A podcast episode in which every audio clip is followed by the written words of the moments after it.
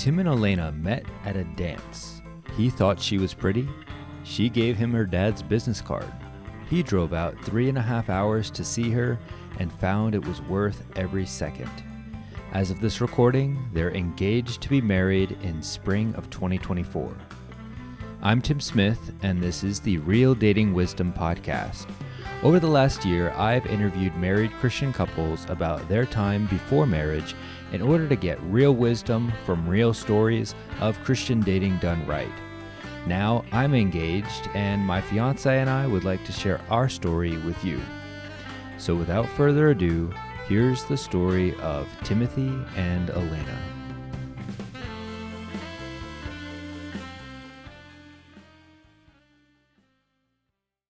I'm Tim Smith. I'm age 28 and I am a videographer. My name is Alayna Carlin. I am 20 and I am a web QA engineer. So we're just going to go through the questions. We don't have somebody to ask us questions. We can just read the question. So we'll just read the question. What was the dating culture like back when you were single? When I was single, the dating culture among Christians was, at least with the people I was around, generally a culture of intentional dating. Um, a lot of people just who knew each other might date date for a while, potentially a shorter amount of time, and be dating to get married. But among any of the non Christians that I knew, their goal was to date as many people as they possibly could, um, just until they maybe got married, just kind of for the heck of it. For me, when I was growing up, I was not a Christian, so I hung out with a lot of non Christians that were pretty promiscuous, um, especially in high school. There was just not a healthy environment whatsoever. Um, but then when I became a Christian, I entered into a very lukewarm church and I did not see a healthy dating environment um, the couples that I saw that were dating kind of like secluded themselves from everybody. And I always thought that was weird. Um, although now that I'm with you, I understand the temptation. It's like, mm-hmm. I just want to be with you like all the time. Mm-hmm. But what it did is me learning how to become a Christian, I did not understand how Christians were supposed to do dating because mm-hmm. they all just kind of like went and did their own thing. And I think a lot of them were, I don't know for sure, but I, I don't know how moral they were in their approach to dating. I don't know if they were chaste or if they were, you know, uh, doing things behind closed doors that um, they just didn't tell anybody about. It was just I didn't know how they approach dating like at all. Mm-hmm. So for me, I was uh, very confused on how to do dating right. Um, just a big reason why I started this podcast because I looked at different resources like, um, you know, there's the famous stuff from Joshua Harris, like uh, I Kissed Dating Goodbye or mm-hmm. Boy Meets Girl. Mm-hmm. And as we know now, but I think when the books came out, a lot of people didn't realize how legalistic those books are and actually damaging. So knowing that in like hindsight, uh, I knew that those were books to be very skeptical about. But they were like some of the only pieces of content that existed that had anything to say about dating. So if those books are like debunked, well then you're still left with no advice. So that's why I started the podcast because I wanted to figure out from married Christian couples how to actually do dating correctly. Mm.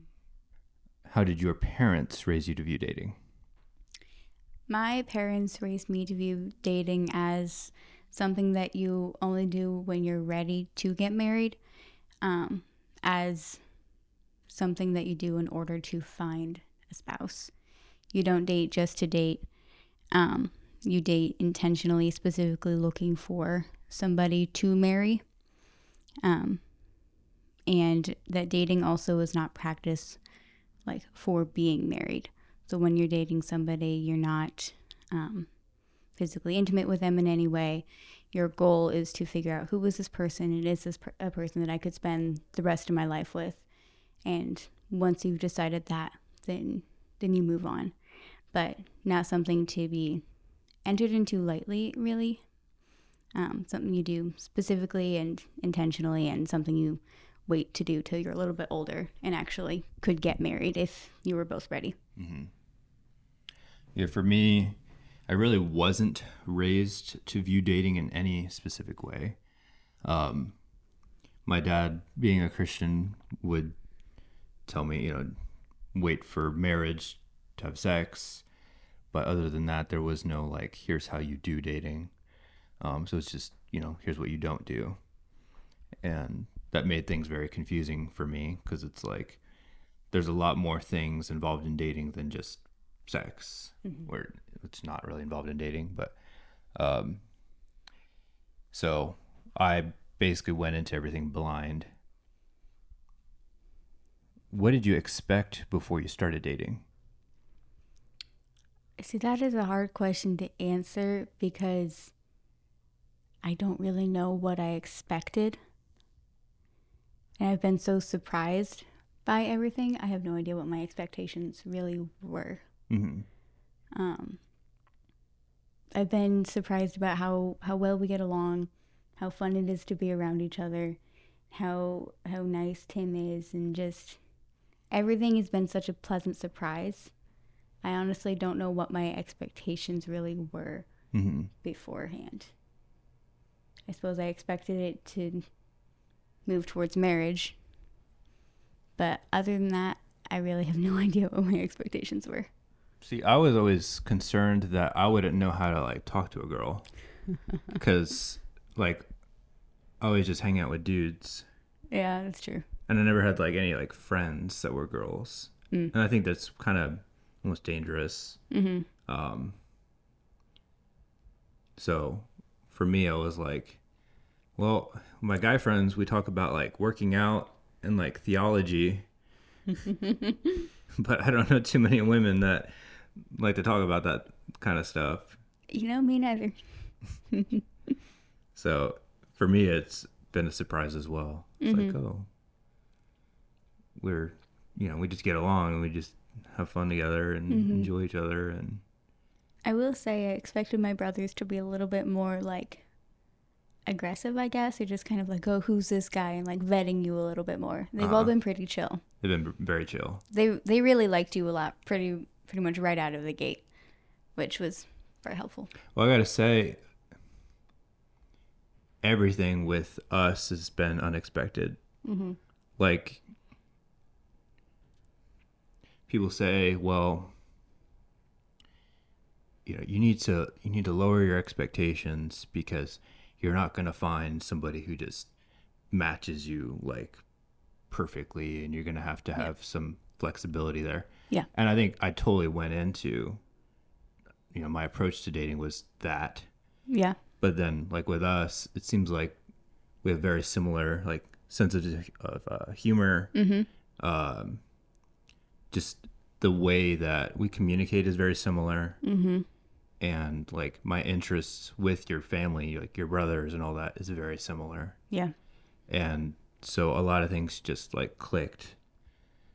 And again, I, I wouldn't say that it needs to be that way uh, for anyone. I, I wouldn't like go into that way. Mm-hmm. Um, but that was totally unexpected on yeah. my part. It was like, oh, everything just kind of feels right. Right. It's really wonderful. Very wonderful. Baby, the sun is shining, dogwoods are coming in blue. Put on your white dress, yeah, cause a baby, it's a good day for marrying you. I call my mama and daddy, baby, you call yours too. Put on your white dress, yeah, cause a baby, it's a good day for marrying you. I know you by now, which means I know what you're thinking about. Your friends, they keep asking about us with every day passing. It's time this fairy tale came true. Baby, the sun is shining, dogwoods are coming in bloom. Put white dress, yeah, cause baby, it's a good day for marrying you. I call my mama and daddy, baby, you call yours too. Put on your white dress, yeah, cause baby, it's a good day for marrying you. How did we meet? You want to start that one off? Yeah. We'll go back and forth on this. Okay. So every year, my church hosts a conference. For the last three years, it's been called the County Before Country Conference. And last year, as a part of the conference, or not a part of the conference, but like in addition to it, uh, me and my friend John hosted a comedy show.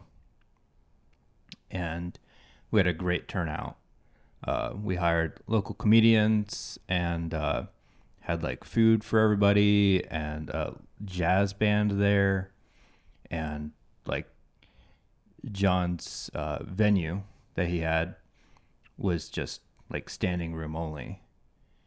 And so when it came to uh, this last year we wanted to do some other event and our pastor who was kind of like heading the conference had wanted to do something for singles, for Christian singles to meet each other. And so we were brainstorming, like, okay, what is that going to be? And there was nothing that like really stood out. Uh, but dancing was on the table, like having a dance. And we were trying to figure out the logistics required for that, and it didn't seem doable. We thought it was going to be like way more advanced than it than it turned out to be, because that's what we ended up doing. Um, but we couldn't come up with a better idea. We're like, okay, we we think dancing is going to be the best. Um, so let's figure out how to do it. And um, so started the planning on that.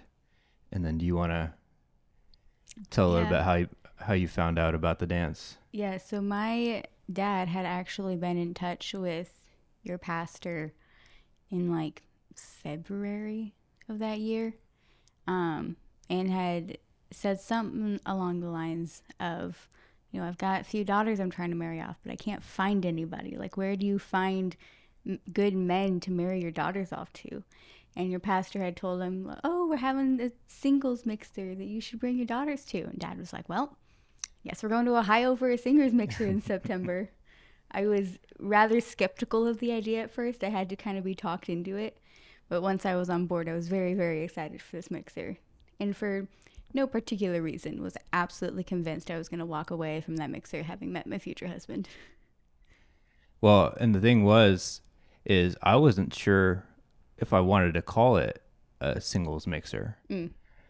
Because my perception was if you call it a singles mixer, nobody's going to show up because it's going to be too high pressure.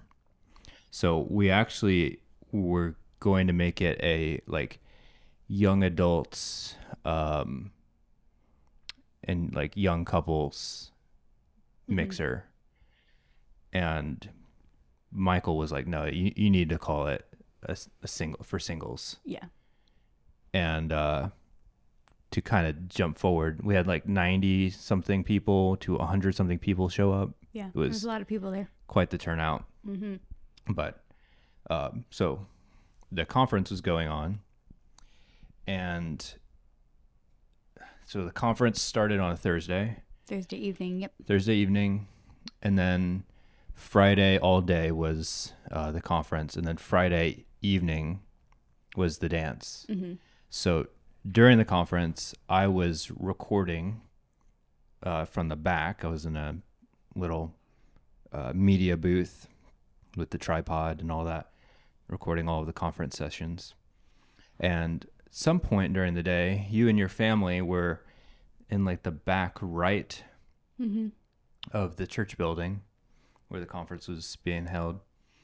And I saw you and I just saw you were absolutely beautiful. And I kept looking over at you. And you said at one point that I did see you. I was like turning around, kind of surveying the room, and I remember looking up in the booth and thinking probably someone was looking at me and thinking, "Oh, that's weird and awkward." I'm turning around. I don't want to make eye contact or anything. That's weird.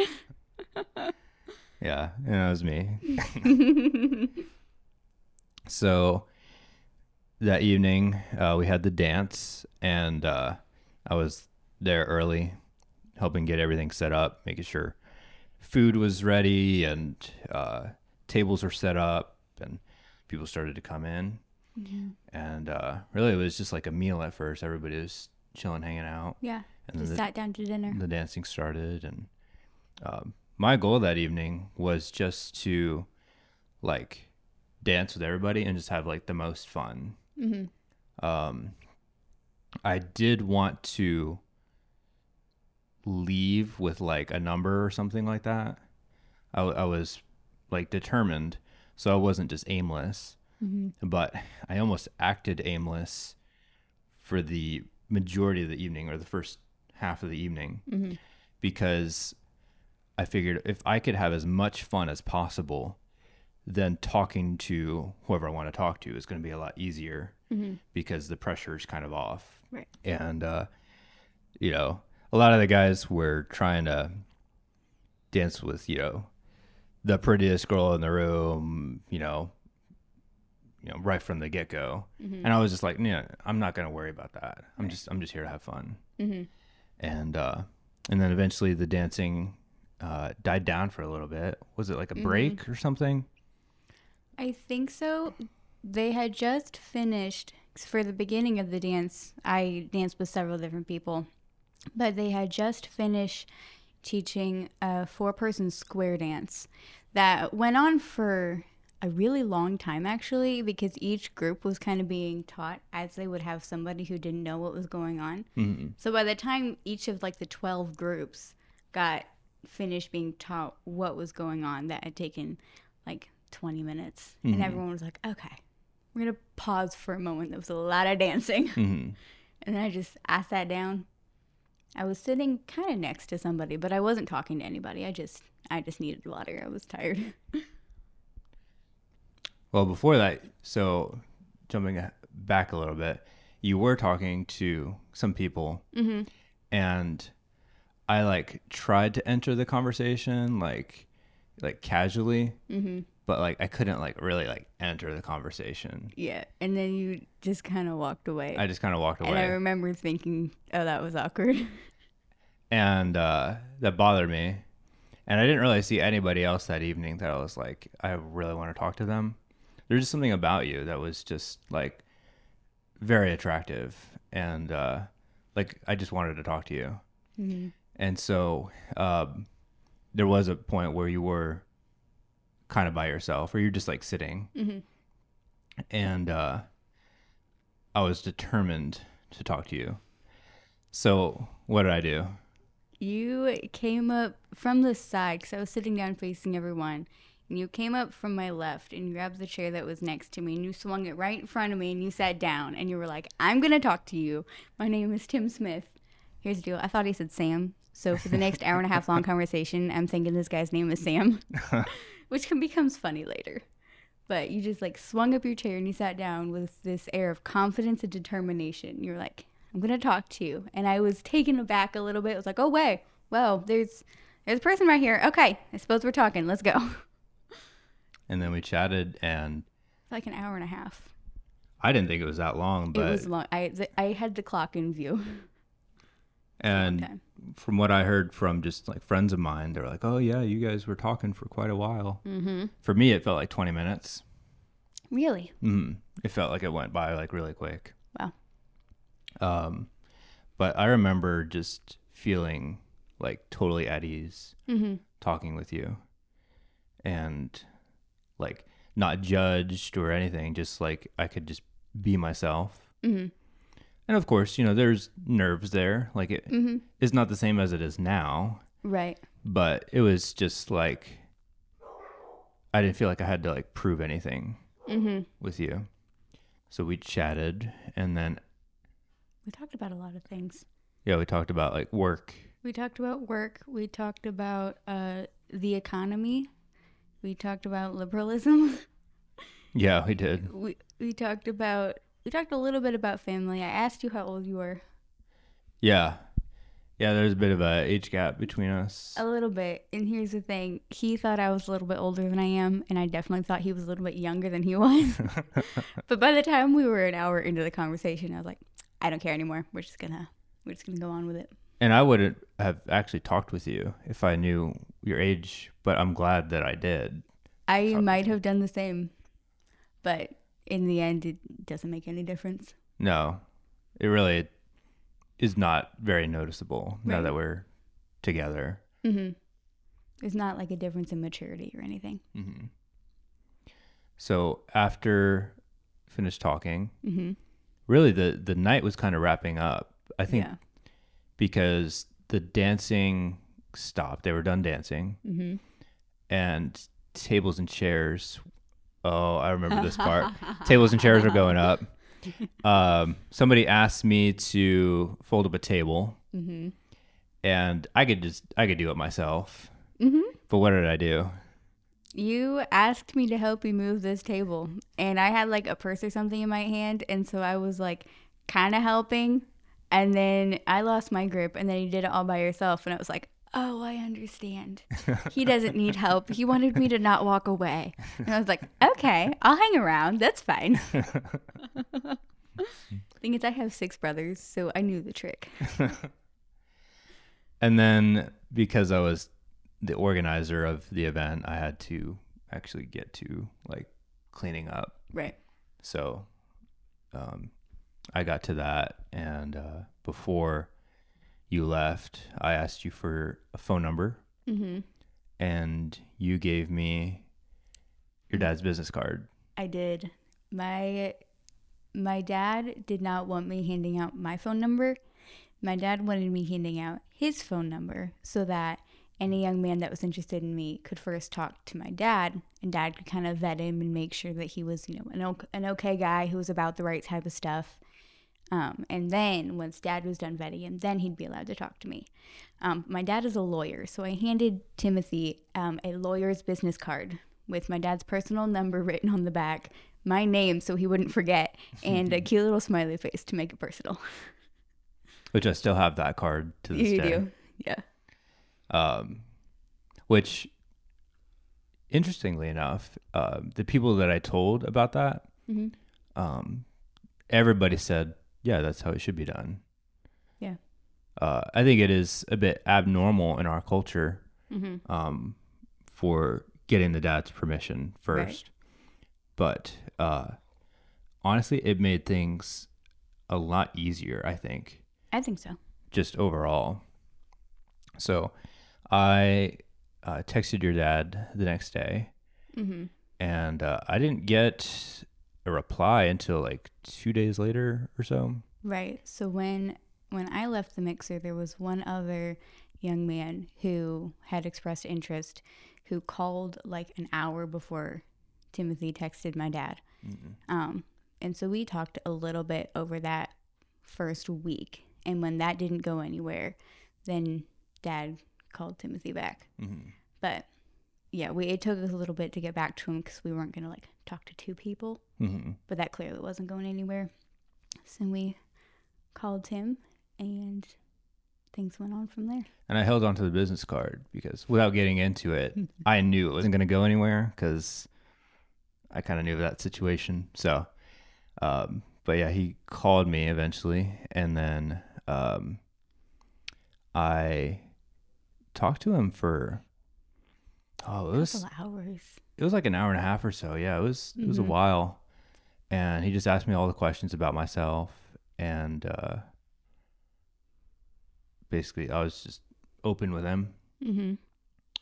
And then he said, "Okay, well, um, do you want to come and uh, visit the family for a weekend, and Mm-hmm. we'll go from there?" And uh, I said yes. But it was going to be a few weeks. Right. I think you had three week, three wedding. I had to film weekends film some weddings. Yeah. Yeah.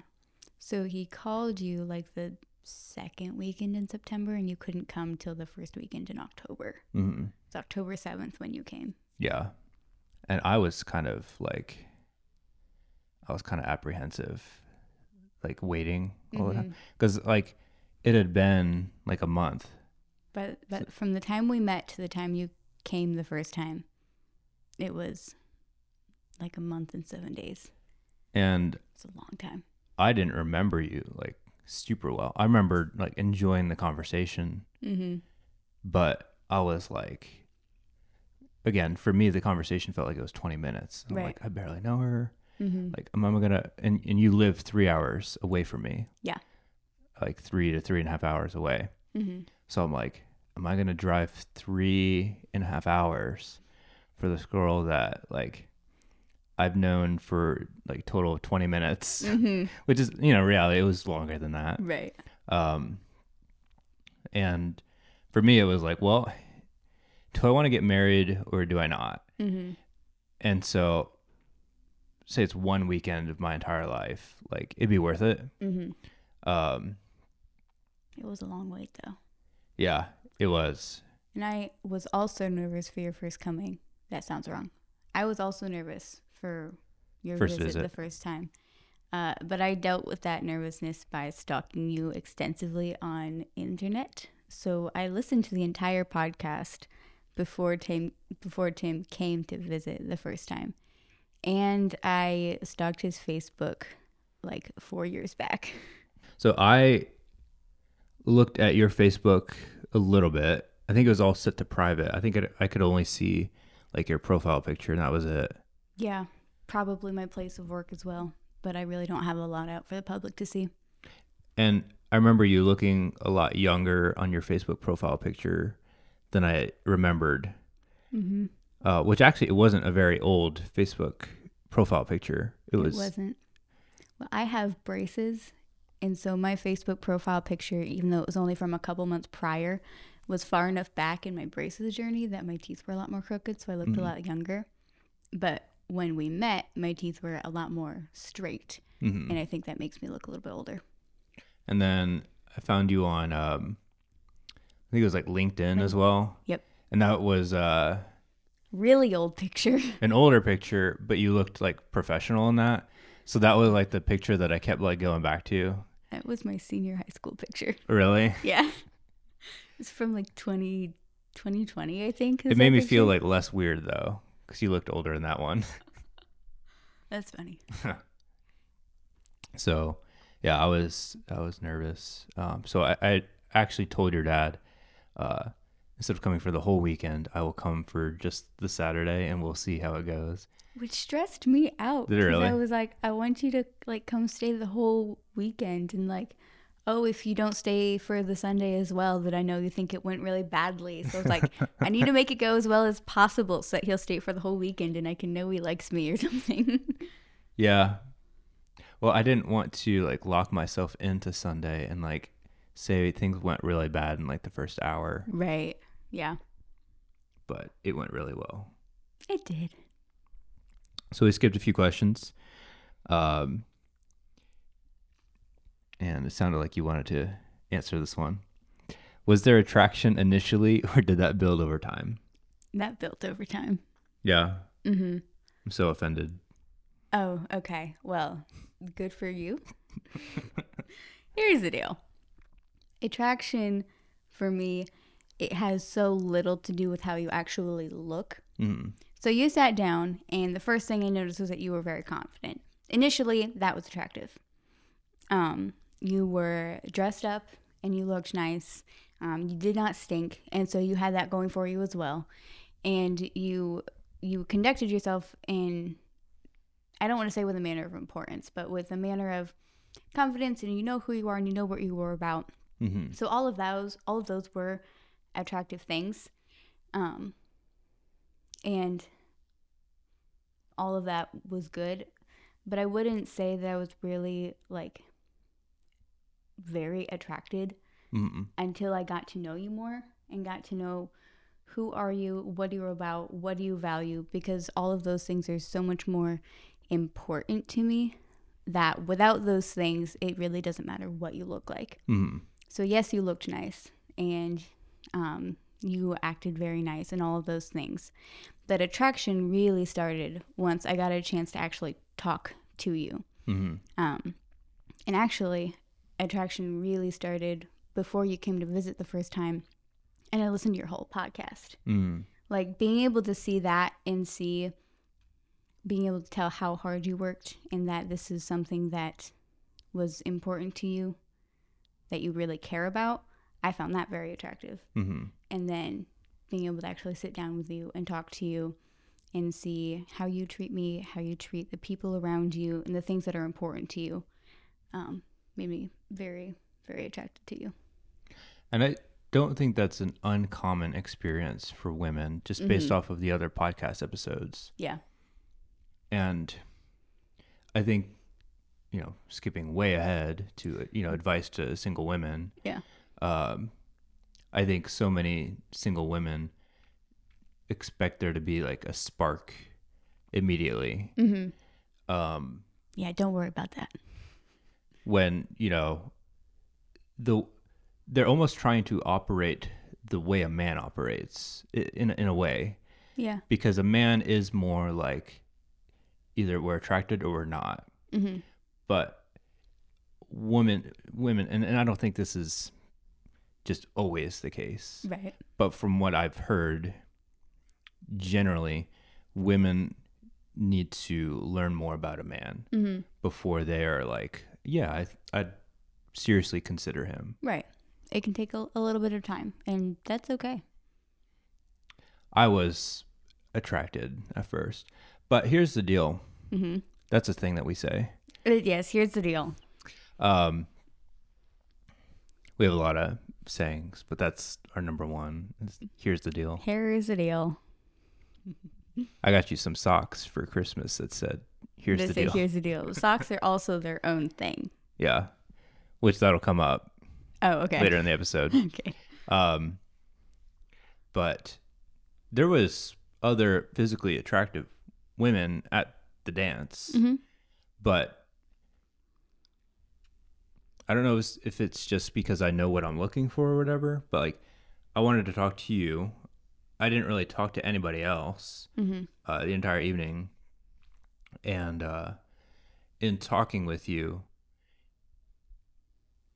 I would, you know, if you did not seem intelligent to me, or like you could carry a conversation, it wouldn't have been worth it to me. Mm-hmm. So it's more than just like looks. Right. It was like your whole personality, the way you carry yourself, Mhm. um, the way you present yourself, your beliefs, Mm-hmm. um, the fact that you're somebody that, um, you know, takes things seriously and you're mature. Mm-hmm. Like all of that together made you attractive. Um, now, I think in the Christian kind of world, um, you know, it's very common to say, "Oh, well, looks are not as important as character," Mm-hmm. and I I agree. Like, Mhm. but um, I think how that can be interpreted or heard a lot of the times is that looks are unimportant, and I would say that's not true. Like, Yeah. it was important to me that you were physically attractive, Mm-hmm. but what kept me was who you are as a Yeah. person, your character, Mm-hmm. and um, I think that's a misconception that should be addressed in the in the Christian world Mm-hmm. um, because I think a lot of guys can feel ashamed if they value a woman's physical appearance, like almost like they're um, in sin because, but that's just the way guys are wired. Right. Physical attraction isn't wrong, but it's not the attraction that's going to last for your entire marriage. No. Because guess what? You're going to get old and you're going to look a lot different than you did when you were 20. And that's just the reality of it. There's a lot more that there needs to be a lot more there in order for your relationship to last. Mm-hmm. It's the character. Yep. That uh, is long lasting. Mm-hmm.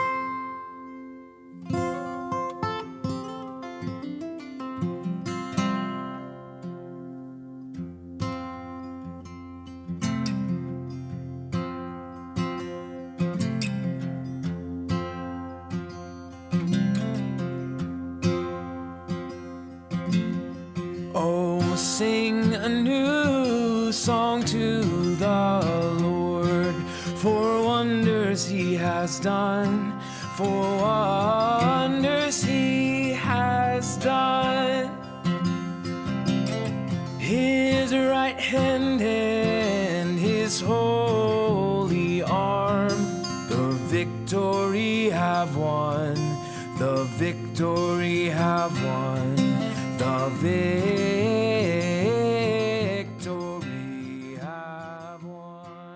Okay, so I visit. So I come to visit. Mm-hmm. How did that day go?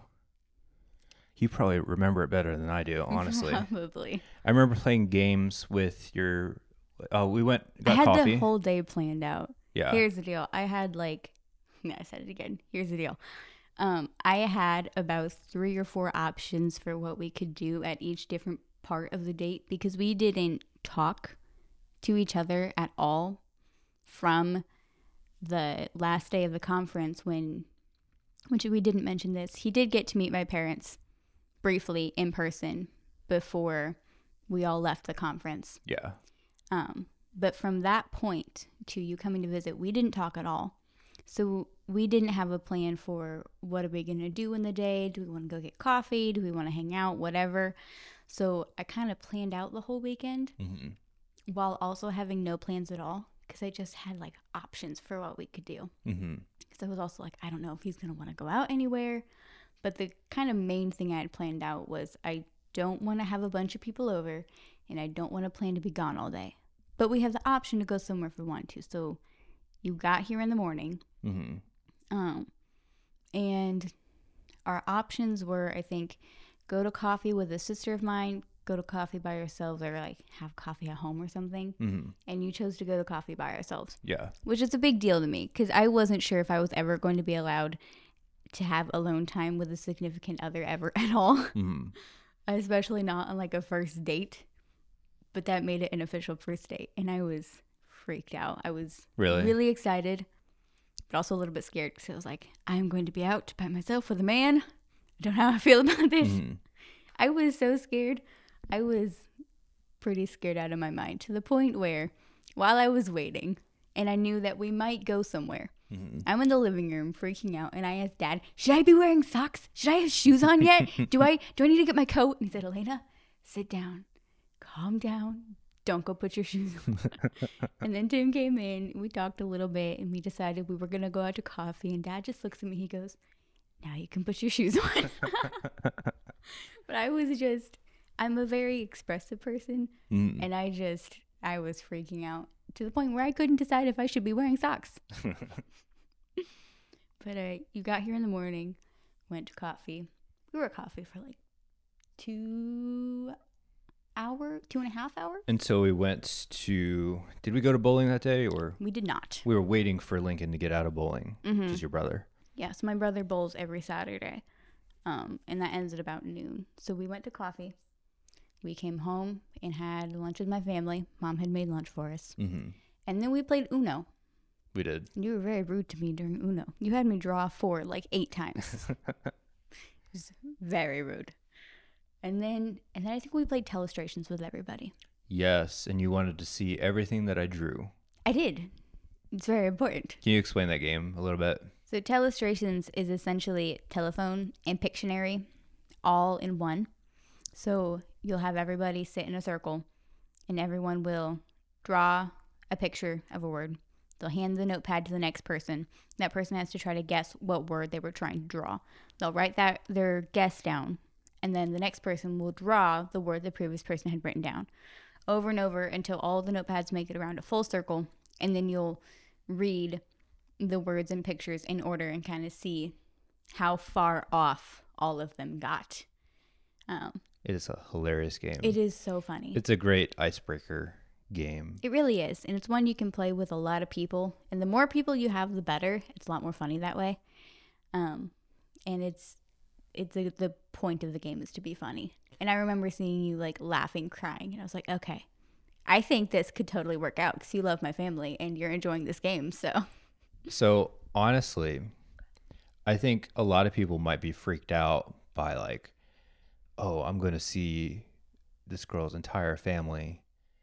Mm-hmm. Like, you know, because the way that I'd say the majority of the people in our culture do dating mm-hmm. is you don't meet the family until like, you know, three months in or something like that. Like it's it's it's a while. Huh? our three month anniversary is today. Yeah. That would have been today that you'd have met my whole family. And so um for me actually it was the exact opposite. For me it was relieving because I was like I don't have to like try to impress anybody. Mm-hmm. I can just have fun with a group of people. And that was one thing that I was pretty specific about is I didn't want to spend the whole day one on one. I wanted to be able to see how you interacted with other people without having to have my entire family there. I come from a really big family. I have nine siblings. Um, about half of them are married. And so each of my siblings wanted to come to my house to be able to meet Timothy on that first day. And I had to tell all of them no, except for one brother because I was like, we need people over to be able to play games. So I had my unmarried siblings in the house and um, a brother and sister in law over so we could have players for games. But I just kind of left it at that. But I wanted to do a lot of group activities and not put the pressure on for us one on one. That way we also had a cushion if we didn't really click. Yeah. Yeah, it made things so much easier. Yeah. I Side wanted it note. to just be fun. Yeah, it was a lot of fun. Yeah. Side note, you had a lot of things planned out that day. I did. Um, but this is just advice I got from my mom that uh, could share with, with the audience. But she suggested that I make a plan for the day. Um, and so I actually went through and found all of like the local restaurants and local things to do in this area. Um, just in case Mm-hmm. for the weekend, like you were, you know, you weren't sure what to do. Right. And I think, you know, it's going to be different for everybody. Mm-hmm. But uh, my mom said, you know, it's the man's job to have a plan. Right. So um, I didn't execute that plan whatsoever, Mm-hmm. but it was nice to have one. Right. So that way, if there was any point during the the stay when I was here that uh, I could lead Mm-hmm. in that sense. especially since we weren't talking before that to like make plans. Mhm. It's always good to walk into it with a plan. Yeah. But after we played games, we went on a walk. Oh, we went to an art museum, We did. a really tiny art museum, and then it rained. and it rained. We went on a walk. Thing is, here's the deal. We went on this walk a little bit around downtown. I live in a really small town. And then we just picked a direction and we walked really far in that direction. We got like a mile and a half down the road hmm in the opposite direction of his car. And then it started raining on us. So we turned around and walked the mile and a half back to his car in the rain, getting progressively heavier rain. hmm And we were almost to the car. My feet were aching. And he was like, Do you want to run back to the car? And I said, No, not really. I'm just going to walk in the rain. My feet hurt. But I, I specifically take note of the corner we turned around at hmm every single time I drive by it. I still remember. I actually liked at the time that you said you didn't want to run because I was like, I'm not a super athletic person. I was like, you know what? I think that's good. Yeah. Let's not run. Um, And how weird would it have been to be like running along the side of the road? panting. Yeah. I'm glad I said no. Um, so, oh, also on the walk, Mm-hmm. you had said, "What kind of uh, wedding venue do you want?" I did. Okay, context. You're a wedding videographer. Mm-hmm. So I figured you've seen a lot of weddings. Uh-huh. You probably have opinions. All of the men that I know couldn't care less what their wedding looks like, decorations, colors, how many people, where's the venue, are we having photos, video, music? None of them could care any less. Mm-hmm. The the lady fiance, the lady fiance, that sounds really that does The fiance A. Just for those who don't know, a woman fiance has two e's. Yes, it does. But anyway, like the lady plans the wedding and the man will check off on everything, but Mm-hmm. doesn't have a lot of opinions. So I was really curious. I was genuinely curious. I was not decided that I was going to marry him, but I was genuinely curious if he had opinions about weddings since he recorded so many. And his answer was no. But since we've been led- wedding planning, I have found that that was a lie. I have too many opinions Mm-hmm. that I have to suppress because I know too much about weddings. Yeah. And it's been really helpful, though. yeah, You've been really helpful with wedding planning. yeah. What did I? I put together like a, a rough schedule for the day in like 50 thirty minutes. Yeah, Yeah. pretty quick. Um, but when you brought that up, I knew you were serious, Mm-hmm. And that's something that I appreciated. Um, because I knew I wasn't wasting my time. hmm I really appreciated how you led conversation. Because I'm not good at spell talk.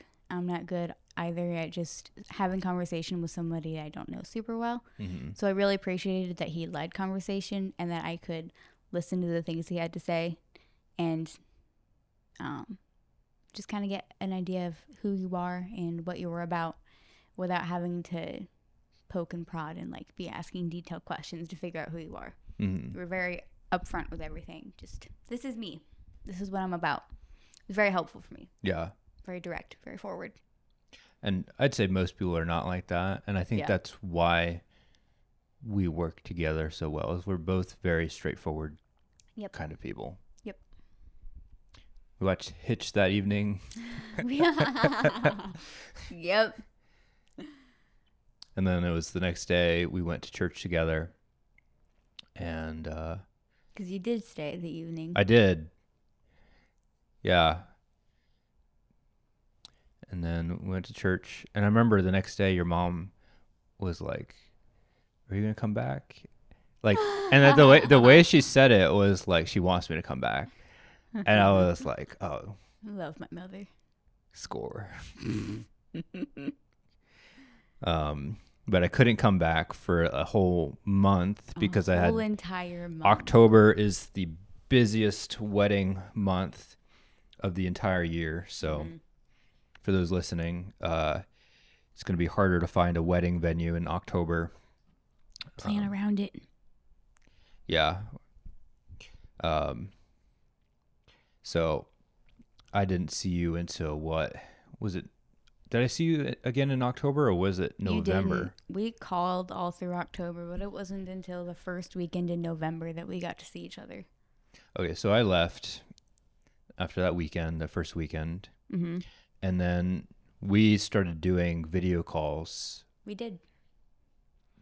you, you have the calendar pulled up. How often did we do video calls? Like, So we had two that we didn't plan beforehand. So that Monday, I think we were texting after work because Dad had given us permission to exchange contact information. yep.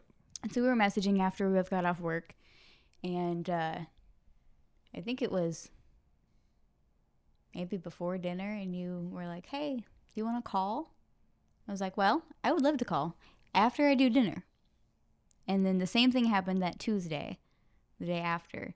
And on that Tuesday, we were like, you know what? We should just have a calling schedule so we can just call like all the time, but specifically make time for it. So we are schedule people. we thrive on schedules. Yeah. So we have a schedule that we still follow, calling every Monday, Tuesday, and Wednesday at 8.15, or though originally it was 8.30. And then Friday. Fridays are optional. availability. Yeah. And we called a couple Saturdays while you were driving to wedding venues. But because the reason that he wasn't coming on Saturdays was because he had weddings to film, Mhm. then uh, Saturdays weren't every single time. But it was three weeks and six days until we saw each other again. So basically four weeks. And then since then, it's we've seen each other every week Every weekend. except for like Christmas. No, we saw each other Christmas weekend. We were supposed to not see each other like the second week in November, but we did because I came down that Sunday. Mhm. We were not going to see each other over Christmas weekend, but you ended up coming up that Monday just for the day. And then you went home on Tuesday? Yeah. Oh, I didn't see you that Saturday, like before Christmas though. No, not the Saturday, but you came down on Monday. Yeah. But yeah, there's not been a weekend since then that we haven't seen each other. Yeah. A couple long weekends, which were wonderful. Here's the thing: I did not expect, um, because I'm a very just active guy. Mm-hmm. uh, you know, I've got uh, a business, I work a full time job, Yep. got a podcast. Uh, I was volunteering at a juvenile center, Mm-hmm. um, work out at least three to four days a week, Mm-hmm. Um, and uh, you know, also spend time with like friends and stuff like that. Right. So I was just always on the go. Mm-hmm. Um, I did not expect how much time a relationship was going to take. Um, and so that was something for me to adjust to. Mm-hmm. And as it's been, I've had to really minimize or, uh, you know, prioritize Prioritize. my life. Um, where it's like, okay, what are the things that are going to get me to where I need to go? Mm-hmm. well, you know, one of the biggest things right now is uh, I want to support a family. Mm-hmm. So I'm doing some sort of um, online course to uh, move further in my career. Um, health is important. Mm-hmm. So still go to the gym, um, but actually having to cut down on that Mm-hmm. uh, a bit because it. Here's the deal guys, physical fitness is important, but I didn't realize like how little it actually means to women. like they just want you to be like, you know, not Healthy. a slob. Right. Just be healthy. Be the kind of person that, you know, I'm not going to be worried that you're about to die because you're not in shape or whatever. hmm I mean, physical fitness it's it's nice and I would even say required to an extent because um I want I want somebody who's healthy and I want somebody who can, you know, help me raise children and you need to be healthy for that. hmm But it's it I have been surprised about how much he thought that mattered. Yeah, I think it, a lot of guys are mistaken on that. Mhm. Like I had the idea idea that like, oh, if I miss a day of working out, then I'm a loser, and like no girl's ever gonna like me, and I'm gonna be a weak wimp. And uh, that's not been the case. No. Um, so as it is right now, we I'm- don't care how much you can squat. I don't care how much you can bench press or how many pull-ups you can do or what fancy type of mobile work like Yeah, I do not care. You went to the gym? Great. I think I've seen a meme of like, uh, you know, at the top of the meme it has like what I imagined uh, going to the gym was going to be like, Uh-huh. and it's like guy and he's surrounded by a bunch of women and you're like oh Yeah, yeah. and then the bottom of the meme is like in actuality when i started going to the gym Uh-huh. and it's like a bunch of other dudes surrounding the guy and they're like look at swole bro Hey, that's true though. guys care more about how much you can lift than women ever Yeah. will Well, and that makes sense because that's like, uh, like a comparing strength thing, Mhm. which makes sense among guys. I don't care how much you can squat. although and you can uh uh pitch in on this Mhm. I have heard that it's important to women that other men respect a man yeah. So it's not necessarily like um, how much I squat or whatever. But the fact that other men value not necessarily how strong I am, but like they value me or respect me based off of like my effort that that is there's something to that. There is something to you having good relationships with other guys, and especially long lasting relationships with other guys, Mhm. and then that those guys respect you. Um, and that you're the type of person who's strong enough to have good relationships with other guys, and a guy Mhm. would respect you then in that way. But it's not like It's not like I'm gonna think, oh, this dude who, you know, like if some rando. you don't need me to be like the alpha male. No, no, and I don't. I don't need you to like be constantly aggressive, and I don't care if some you know random person walked up and was being disrespectful or whatever. Like that's that's not something that I really look for. But Yeah. that would be something I paid attention to. Like if somebody was walking up and being really rude or disrespectful, like how do you handle that? Mhm.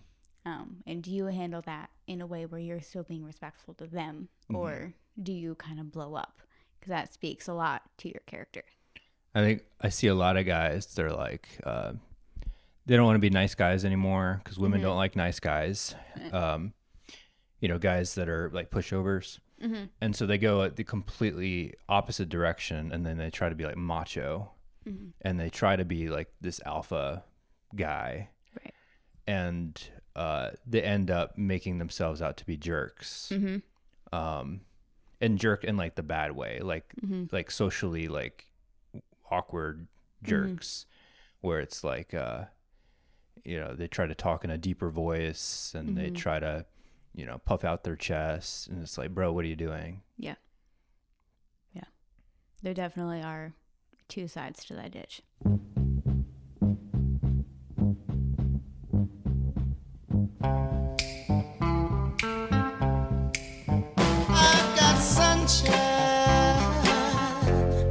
On a cloudy day. When it's cold outside, I've got the month of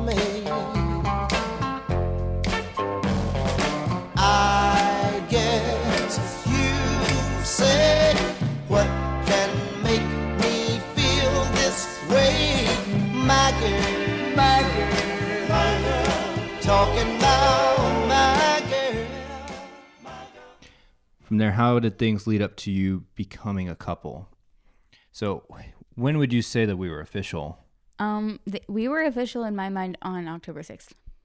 Or it's not sixth. I'm sorry, Seventh. seventh. The first time you That came to visit. Yeah, I knew very early on in the day. I'm not talking about anybody else. This is it. Not that I had decided I was going to marry you, but that I had decided this is definitely going to happen. This was, you know, went really, really well, and this definitely could lead to marriage. mm-hmm. Um, so in my mind, we were official on the seventh, but we hadn't said it out loud yet. Mm-hmm. We didn't say it out loud till our Friday call the next week, which was Friday the ter- the thirteenth. Mm-hmm. So we don't celebrate that anniversary. we're not superstitious No, we're a little stitious. um we celebrate the seventh anniversary. yeah Yeah.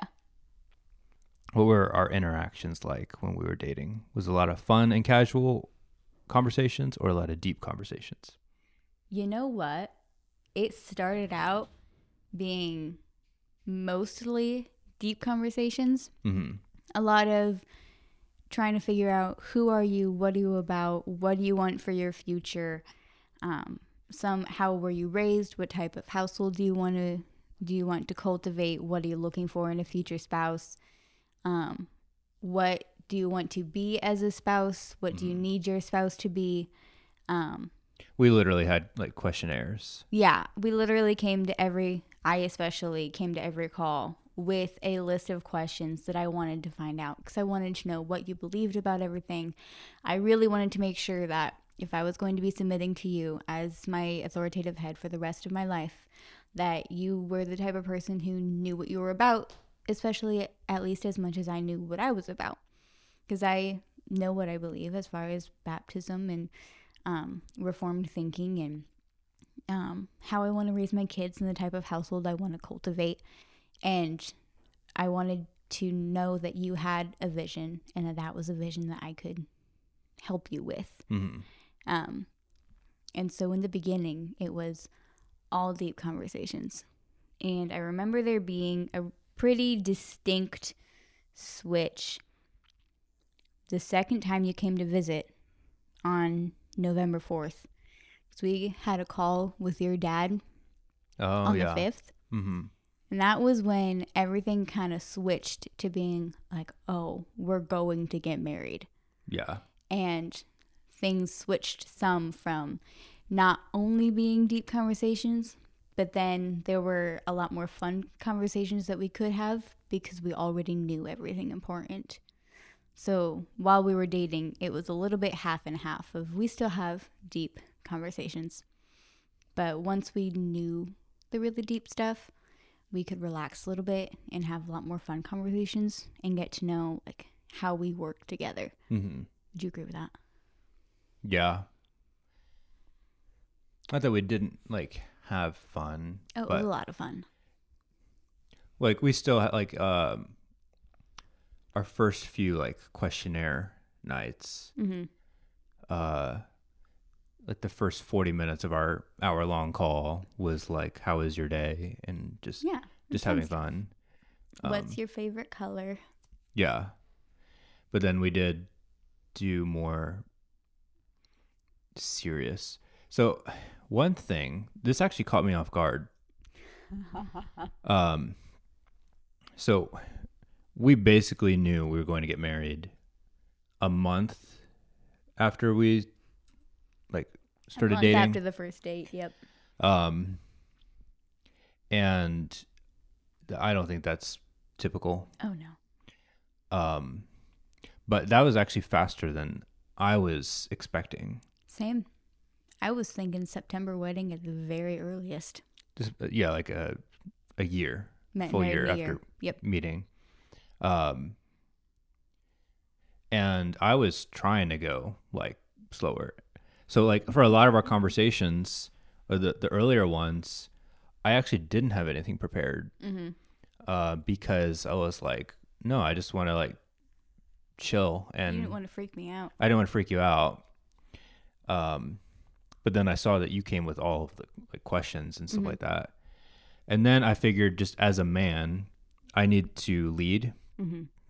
and not like I've got to you know hijack the conversations or whatever. But it was like I need to have some stuff prepared for Mhm. these conversations because it's like the weight shouldn't sit on you. Mm-hmm. Um, and so I picked up on how you were approaching things. Mm-hmm. Um, and then I kind of matched you Mm-hmm. because, yeah, I was, and I think that's for like most men. Men kind of know that they want to marry somebody like pretty early on. Mm-hmm. Um, I don't think that's always 100% of the time the case, but uh, generally, men tend to know. Like, Mm-hmm. and um, so the trick for most men is like pacing themselves. Right. Um, but kind of just seeing the trajectory you were going, I was like, okay, I've got I step it up. permission in a sense to Yeah. like push it more. And so then it started becoming uh me taking a more active role in Mhm. moving things forward Yeah. because I knew that you were ready for it. I think I asked you about birth control on like the third call.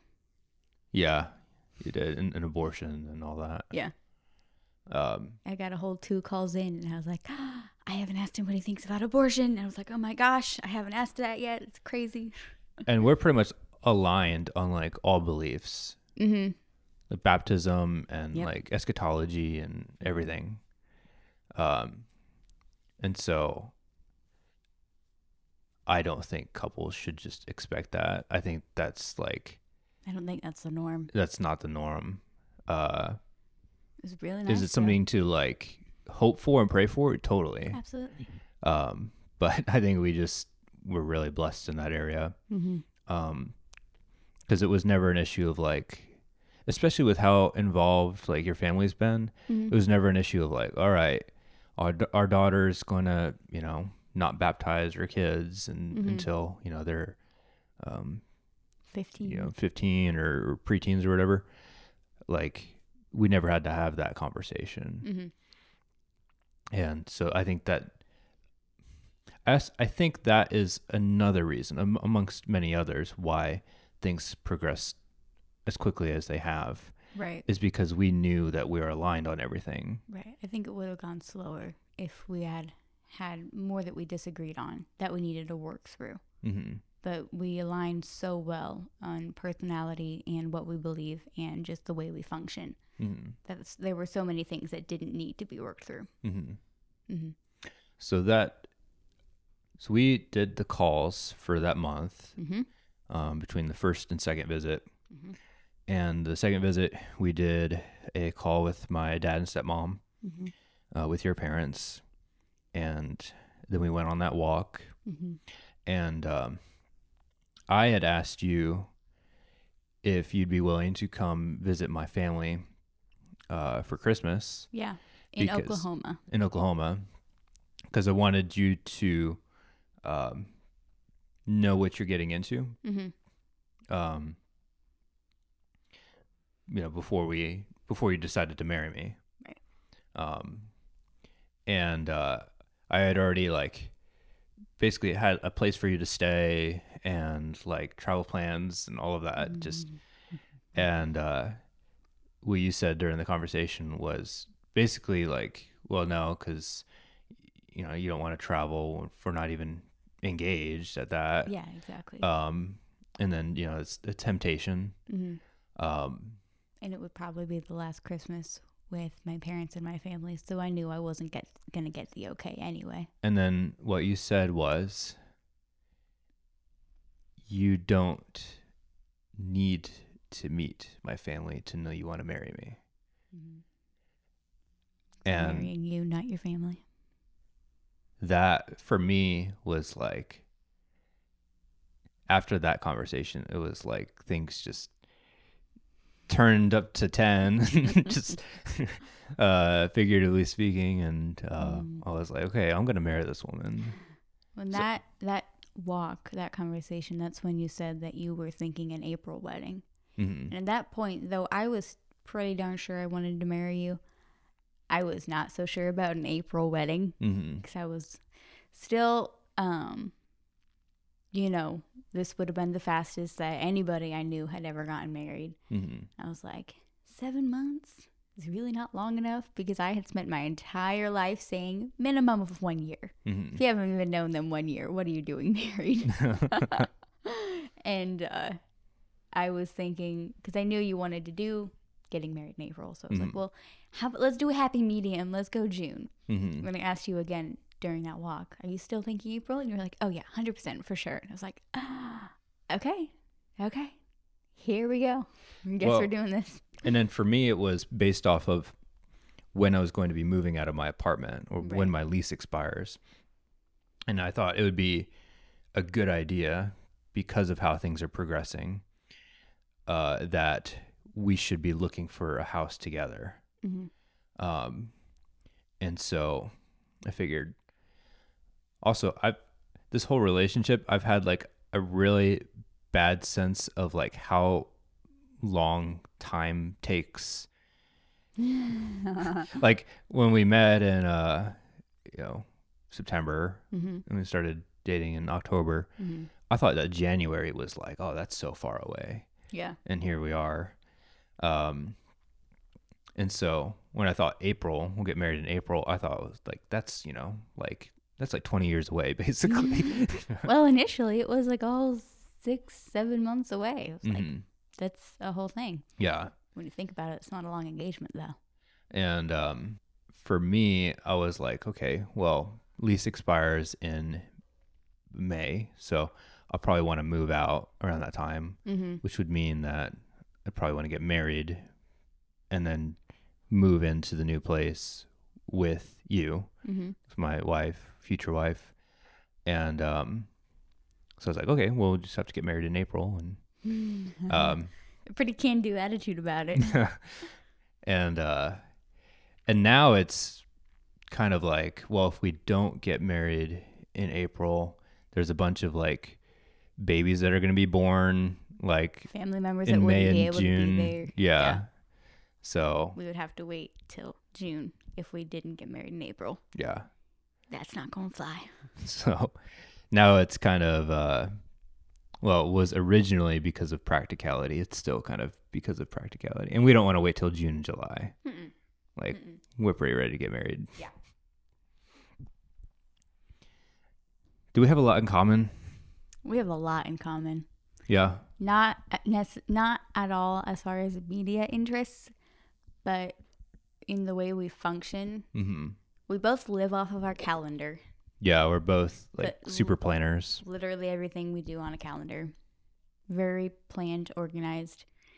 We usually have a minimum of about a month and a half ahead of the current date planned out. yeah um, the way we function and communicate is very, very similar, hmm which makes talking very easy. Um, we do not listen to the same music, no like at all. so this podcast is probably going to have some like pretty different music Oh, spread throughout Yeah. Yeah. It, neither of us particularly hates the other one's taste in music, no except I like Michael Jackson and you do not. um i don't say i'd hate michael jackson it's just i would not choose to listen to him Right. But yeah, so we're we're really not at all aligned on music. We we have a an idea of a goal to create a playlist of music that we both like. hmm It has maybe two songs on it right it's now. growing Very very slowly. We don't spend a lot of time listening to music right now. Um, I like fictional books. You don't usually choose to read fiction. So as far as media goes, no. hmm But just in the way that we function, yes, we have a lot in common. i think you've described me as like a younger version of your dad I have. I have. You like a lot of the music my dad likes. Dad doesn't like fiction. and you movies like black coffee. yeah You, you like a lot of the movies my dad likes. You have a similar sense of humor as my Mhm. dad as well. There's many, many ways, and all the best ways. You are just like my dad, hmm which is good. I'm not. I'm not bothered by that. we kind of covered uh, where do we stand theologically. Mm-hmm. Um, did we have any disagreements? We haven't really had any disagreements. You're right. We haven't. There's been like small things, Yeah. but Nothing like resembling a fight. no. and anything that where we're not quite on the same page even just as far as like a schedule or something hmm quick conversation and we're on the same page in no time So we were talking about this earlier. Uh, I'd highly recommend like any of our listeners, uh, especially the men, read the book um, "Never Split the Difference," mm-hmm. and uh, I forgot the name of the author, but it is a really good book about uh, negotiation, Mm-hmm. And I think that is like, at least right now, the biggest reason we haven't like had any fights Mm-hmm. is because the whole premise one of the biggest premises of the book uh, is um, compromise is bad because both people have to give up something Mhm. but rather you want to find the thing you actually want in a disagreement Mm-hmm. And then find a solution that incorporates both of those yeah and so we were talking earlier about like um, putting our kids in sports. oh yep And uh, you were like, well, not necessarily. They don't all Mhm. have to be in sports. Yeah. But when I said that I'd like them to be in sports, what I was actually wanting is for the kids to do something productive Mhm. with their time. And so you know that'll change. Our perspective on that might change when Mhm. we're married. I mean, Yeah. uh, and when we have kids. But Mhm. just in that conversation, it was like, well, what do I actually want? It's not Right. the sports. Mhm. It's that they are productive with their time. Right. And so, like when we figure that out, it's able to put us on the same page Mhm. a lot easier. And, And I think mm-hmm. that's kind of how all of our quote unquote disagreements have Right. been. And when you said sports, I was thinking like traveling across country with like a sports team and spending a lot of time doing that and put making that a priority over, over other things, which was not something I wanted. So once we kind of hammered down, like, okay, you say sports, what do you actually mean? What are you actually wanting? Versus what am I understanding? Then you can really kind of get down to like what what is it that you're actually saying here. Yeah. So we've had several things where we did not see eye to eye. We've had several hmm but you know a quick conversation as far as what are you actually talking about what am i actually talking about what's the important thing as far as like why do you think that and then it's cleared up quickly hmm we've not had anything that escalated into anything resembling an argument No. Also, on that same note, um, I try to keep a good sense of self awareness, just like checking myself mm-hmm. for when we have, you know, a difference in opinion. Mm-hmm. Is my difference in opinion based off of like scripture and something that's like objectively true? Mhm. Or is it just like a personal desire? Mm-hmm. And then like how important is that personal desire? yeah Yeah. Um like we've talked about like I'd like to have a boat someday. I think that was one of our like first conversations. yeah within the first week we talked about boats And and you were like, well, you know, that's that's a lot of money. mm-hmm. And I was like, well, you know, if if we had the means for it, I would I would like to have a boat. And you kind of asked me about like, okay, well, why? What would you use it for, and all of Mhm. that. And you know, it's not really worth like an argument to be like, I really want a boat, like Mm-hmm. Right. you know, because in the reality, it's like the goal of this life is to love God and enjoy Him. Mm-hmm. And if I die someday and I never get a boat, like I'm not gonna care in eternity. yeah, it would be nice now, Mhm. sure, but a lot of things would be nice, and Yeah. this life isn't meant to fulfill all of my desires. Mm-hmm. Um, so like, yeah, it'd be nice to have a boat someday if we've got plenty of you know funds for it, and we've got like the means uh, to even like utilize it. Mm-hmm. Because like, what's the purpose of getting a boat if you don't actually use it? right Um, so all that aside, but um, yeah, th- that'd be nice. But like, am I gonna just like lose it if I never get a boat? No, that's dumb. Right. And I think there's a lot of things, and when it comes to disagreements, where it's just like, well, is this really worth like fighting over? Like, is this a hill I want to die on? Yeah. Yeah Um, how did you both discover that the other one was the one you wanted to marry? i feel like that was a gradual discovery Mm-hmm. the more we talked, the more I realized that we were on the same page and you were always very attentive. Um, I was very surprised with how curious you were, Mm-hmm. with how much you just you wanted to know what I thought about everything. And I thought it was really funny how fascinated you were with everything I had to say. Um, I could send Timothy a like an hour long voice recording of me just talking about literally anything, and he would sit down and specifically listen to it and take note of every word. Uh, and I was honestly just fascinated by that. I thought that was Not that you have. Huh? Not that you have sent an hour long oh for sure. No, yeah, no. I've just sent him many, many twenty minute long recordings. Um, but you were very attentive and you clearly loved God a lot and um, aspired to build a household that aligned with many of the values that I value. And um, You're clearly a very strong man. One of my must haves for a husband was that I found somebody who was stronger in every single way than I am. I'm a very strong personality, a rather intense person, as well as being very expressive. And it was important to me that I didn't end up married to somebody who was weaker than me in any of those ways. So I was hoping to find somebody with a similar personality to mine, but more. And that's exactly what I found in you. And somebody that I knew I would be able to submit to Mhm. for the rest of my life. And that somebody who was going to be a hard worker and not give up when things got hard. And you just had every single quality I could have asked for and a lot more. And yeah, it wasn't really like I woke up one day and was and just decided you were the person I wanted to marry, but I did gradually discover you are exactly what I'm looking for in a husband. That and a bag of chips.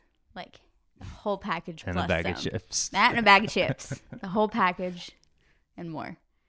And and once I knew that, I knew I could never let you go. Hmm. You're stuck. After that talk with uh, my parents, and we went on the walk, hmm and you said that you didn't need to uh, meet my family necessarily to know that you wanted to marry me. hmm Um, what shifted for me was not feeling judged because I don't have the best. Uh, you know, I was not a Christian hmm uh, until I was 17. So I don't have the best sort of background. I didn't Right. wasn't homeschooled and all that. Mhm.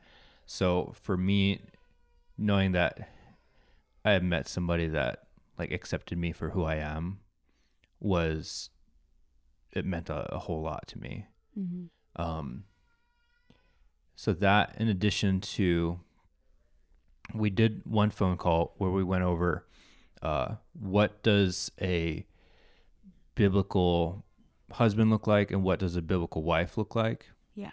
And we went over Proverbs 31 together. And I had picked apart each verse and Kind of Kind like of- written down in plain English. What does that mean? yeah, Yeah. like exposited a little bit. Nothing compared to, you know, like a theologian, but right. you know, just a little bit. hmm And uh just read it out. And the thing is, if you do that with Proverbs 31, it is clearly a housewife. It's it's not, you know, career woman who goes and starts a company. Right. You It can is- make a lot of people mad with that. Yeah. And when I went through each verse and it's like, you know, the Proverbs 31 woman desires to make her husband happy. Like, and you say that and like people in our culture like kind of cringe. Like, right. sh- she wants to make him happy. Like, you know, Yeah. what a, is she a slave? it's like, you know, and it's like, no, uh, that's like pretty normal. um, but just going through Proverbs 31 with you and you just be like, yep, that's what the Bible says.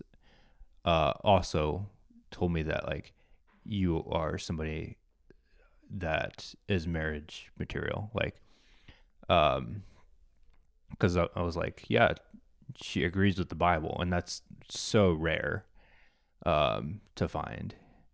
And, um, so those were like the moments where I knew I was going to marry you. hmm Um, in addition to just who you are, just your character and just, you know, how, uh, easy you are to talk to hmm and, um, very intelligent. You're just, the way that you go about things is, um, just very mature. hmm um, and you're just you make me feel like like a king like you just you you make me feel like the the happiest man in the entire world and just the way you treat me and you love me and um like i couldn't ask for anything better i, I found the absolute best woman that i could possibly imagine and uh i am very excited to marry you Only 90 days left. 90 days. That is true. and like 20 something hours. Well, we can look it up. We're going to look it up. I have a countdown on my home screen. 90 days and 22 hours. 90 days and 22 hours. We will be married. Wow. That's crazy. Sir, I'm a bit nervous about being here today. Still not real sure of what I'm going to say. So bear with me, please, if I take up too much of your time. But you see, in this box is a ring for your oldest. She's my everything, and all that I know is it would be such a relief if I knew that we were on the same side. Cause very soon I'm hoping that I could marry your daughter and make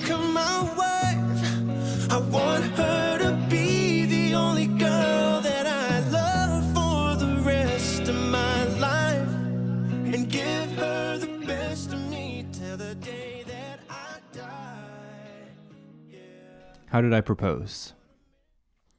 I should probably start this. Probably. But should we? Can I add something before we start? All right. Okay. So when Timothy and I started dating, and we were talking every, not, we weren't calling every day, but we were calling most days. At the end of every call, I would be so happy and excited, and I needed to tell everybody everything. So I would come downstairs, and dad would be the only one up. But I would sit down, and dad would be like, Okay, tell me everything about the call. I want to know all that you talked about. So I would sit down for like the next hour, and I would tell dad about all the things we talked about after every single call i would do this and um and he was super thrilled to sit and listen and it was really fun doing that uh, but we had only been talking for maybe two weeks before i came downstairs and i was telling dad about a call and he said you know what Alayna tim is going to ask for my permission to marry you on black friday and then he is going to propose to you uh, New Year's weekend. That's my prediction. And I was like, Dad, you're crazy. Uh, we've known each other for not that long. And uh, nope, we're not going to get married till like September. So we're not going to, we don't have to worry about that. not going to happen. He goes, Well, think what you will, because that's my prediction. Mm-hmm. Fast forward to Black Friday. Guess what Timothy did? He asked for Dad's permission. Dad was like, Alayna, I told you. I told you. I want to tell that story. huh? I want to tell that story. Okay, you do it. So Black Friday, you work uh E-commerce uh, job, Yeah, related to retail. right? And so you, you had to work Black Friday. Mm-hmm. Um It was in office too. and uh so I was visiting for that whole weekend. Mm-hmm. But I was not going to see you that whole day. Yeah. So I was here for Thanksgiving. Um when you were working that day. So what I was doing was playing a board game, this eight hour long board game Axis and Allies. called Axis and Allies with your dad and brothers. mm-hmm. And the goal was that at some point during the day, I was going to have that chat with your dad. Mm-hmm. Well, you got off at five, and you were going to arrive around five thirty or so. Yeah. So it, I think it was like five fifteen, and I still did not have that chat with your dad. Didn't you guys get put on opposite teams? Yeah, so in that game, uh, you are on two different teams, and a lot of times uh, a team will want to talk amongst themselves and figure out a strategy, and then the other team like leaves the room, Mm-hmm. and you know you just hang out or whatever. So the original plan was that me and your dad would be on the same team, and so when the other team was uh, collaborating, we, me and your dad would be in a different room, and that's when we'd have the talk. Yeah. Yeah. Uh, but that didn't happen, so we were on different teams. Mm-hmm. So it was like five fifteen. You're about to be home Mhm. from work, and I uh, we're like playing the game, and I said to your dad in front of everybody, I said, "At the risk of being socially inappropriate, I believe we have a conversation we need to have. Oh no. and uh, we didn't have it. Um, and so you arrived. It was at your sister in law's house Mhm. And um, brother and brother's house.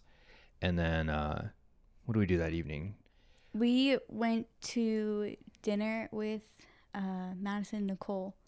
I've got a, a brother who lives in New Mexico, hmm and he comes up to visit um, for like a week at a time. And so we went out to dinner with them so that Tim could really have a chance to meet him, so that my sister in law could really have a chance to meet him. And then we went home and then we watched two movies. Oh, you're right. We watched uh, Monty well, Seven Seven, Brides Brides for Seven Brothers, Best movie ever. And then- Must watch. Monty Python, and the Holy Grail. Yep. And then like everybody kind of stayed up for a little bit So we were talking. and uh it was like so late. It was midnight. and uh I was just waiting for everybody to go to bed hmm and so is your dad. Right. So we were just like waiting there for mm-hmm. everybody to get tired enough to go to bed. Mm-hmm. Right. and then it Go was Go to bed, humans. it was like I think it was like 12:30 or something. Oh, was it? By the time I went to bed? Because wasn't I the last person to go upstairs? And I left you two alone? I think so. Yeah.